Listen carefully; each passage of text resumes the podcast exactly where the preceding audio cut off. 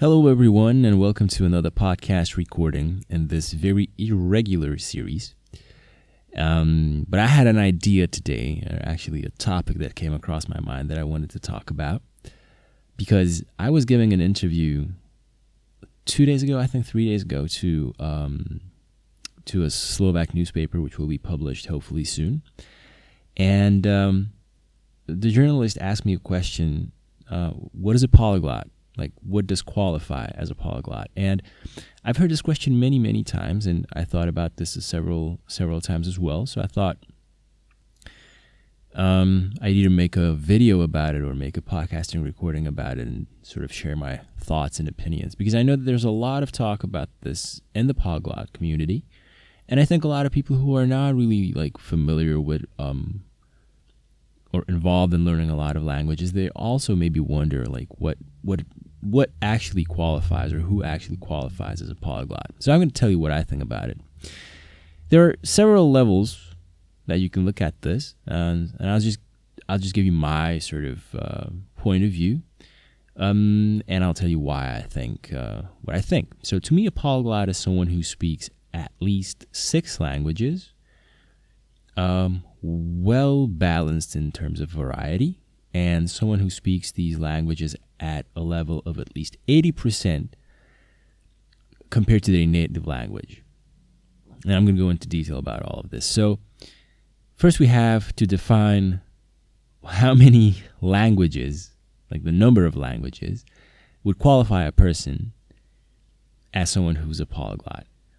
Um, the word polyglot itself, um, for those of you who are familiar with it, know that it is it means um, many languages or someone who speaks many languages. And many mathematically is just more than one. So someone who speaks two languages technically should be considered a polyglot, but uh, we have to be a bit stricter than that.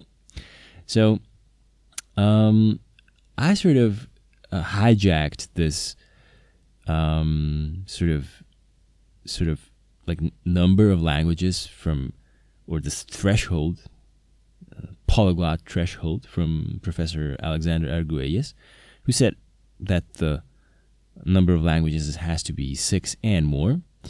And he very correctly stated that the reason for that is that there are places and many places in this world where people grow up in conditions where they naturally learn three, four languages to a very high level, sometimes natively, simply because um, they live in an environment where four languages are spoken on a daily basis. So they might live somewhere in India where they speak uh, regional language, then they learn the language of the province, then they have to learn Hindi and English.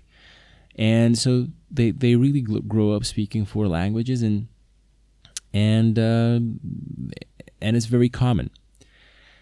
And uh, you might say, you know, but four la- speaking four languages to a very high level, is, like almost natively, is a is a huge achievement, and I I agree. But the thing here is that when usually, or at least the way, this is the way I see it, when I hear the word polyglot, it is somehow, at least a little bit, a slight little bit associated with admiration. And this is, by the way, why I, I, I never describe myself as a polyglot because I, th- I think that um, it's not a very humble thing to do. Simply because when I label someone like that, um, I, I feel I have that sense of admiration uh, in that word or in that concept. And so when you have millions of people, literally millions of people in places like India or some parts of Europe uh, or Africa, uh, who speak four languages, three, four languages by default. It's very normal. It's very common. And so if you would say to someone from that region, um, you know, he's a polyglot, and people would give you a very strange look because, well, there's nothing special, right? Everyone, everyone there speaks four languages, basically, or most people three, four languages, two languages, whatever. You know what, what I'm trying to trying to say here. So since you have these regions, you have to count this and factor this into your equa- equation, and then um, the question is how many more you have to learn. So we that I'm not we, but I like the the idea that you have to learn at least two additional languages because we might have this person from India growing up with three, four native languages, and then that same person moved to Germany and learned German again just by default. And there are a lot of people who who did that. So six languages would probably be a very nice threshold, a, a, a very um, demanding one, but I hope that most of my listeners are very demanding people. Um, so they would agree that a demanding threshold is a good thing. So six languages it is. And um, you would say, well, but there are places like the United States where uh, learning six languages would be an amazing feat. And to that, I would reply, well, we are a very globalized world. And um, if something happens in India, it's not like something happened in India 200 years ago. It concerns us um, quite a bit. Um, all you have to do is go on YouTube, and YouTube itself would recommend to you videos from all over the world, and you will see things you had never imagined existing.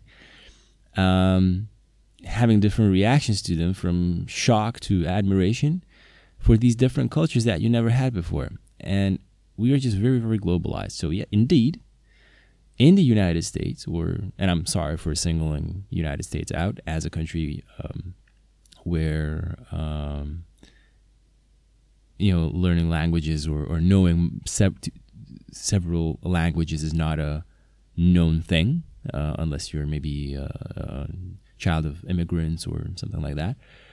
But what I'm trying to uh, get at is just just what I mentioned earlier that it is a globalized world, and yes, it is true that in the United States, speaking five or four languages to a very high level would be very exceptional, mostly. There are places like India where it's not that exceptional, and since we are a globalized world, we have to sort of sort of have that um, uh, sort of relative um, relativize uh, this this whole concept and therefore, I think that it is a very valid point to make. So, in terms of the number of languages, um, I would say it's six and more. Now, in terms of language proficiency, this is a, another thing that we have to uh, consider. Mm, there are people who say that um, when you're able to sort of, sort of uh, get yourself around in a language, um, you speak that language. But there are even more extreme examples. There are people who say that, um, yeah, I speak this and that language, and then when you actually inquire about what what those people know, what what this and that person knows how to say, uh, you find out that that person knows how to say hello and maybe say a couple of sentences and count. But there are people, you know, who who who can order uh, food in a Chinese restaurant. They say they speak Chinese. And the reason why I'm mentioning this is that um, it's a very large group of people, and I'm not not judging um, them by any means. I just want to tell you that there are really people who think that this means to to know a language. So we have this this extreme to say a couple of loose phrases, to know how to count, um, and all that. Um, to some people, it really constitutes or, really means to, to, to speak a language. And then there there is the other extreme, which I get a lot um, in the comments on under my videos, where people say, "Well, they ask me, well, do you know how to um, write articles without making mistakes in Mandarin Chinese? Do you know how to discuss eels, chemistry, the theory of relativity, um, and all these very difficult technical terms in German?"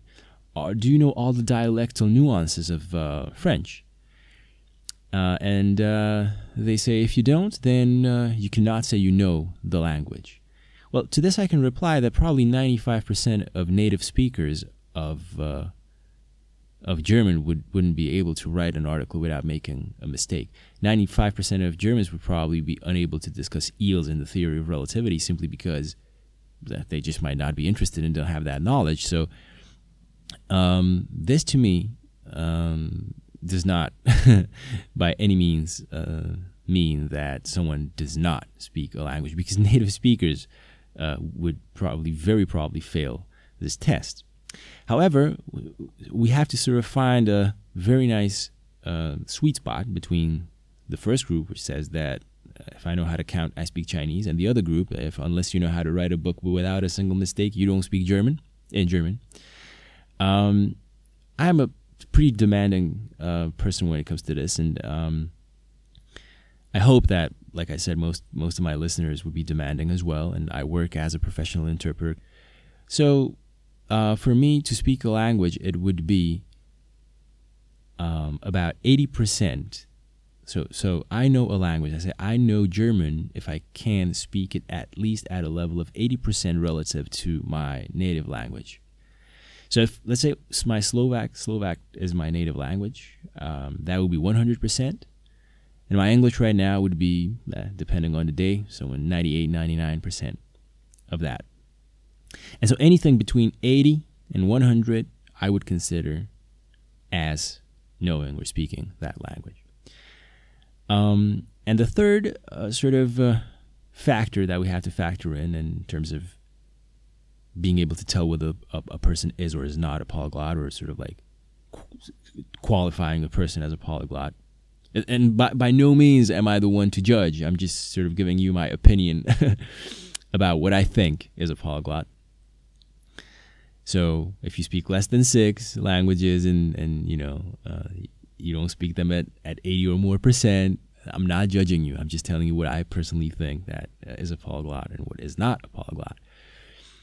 Um, the last, the third factor that we have to factor in is uh, variety, right? So if you have two native native speakers of English, say two two Americans, and uh, w- the first one speaks English, German, Dutch, and Afrikaans, and the second one speaks English, Arabic, Japanese, and Swahili.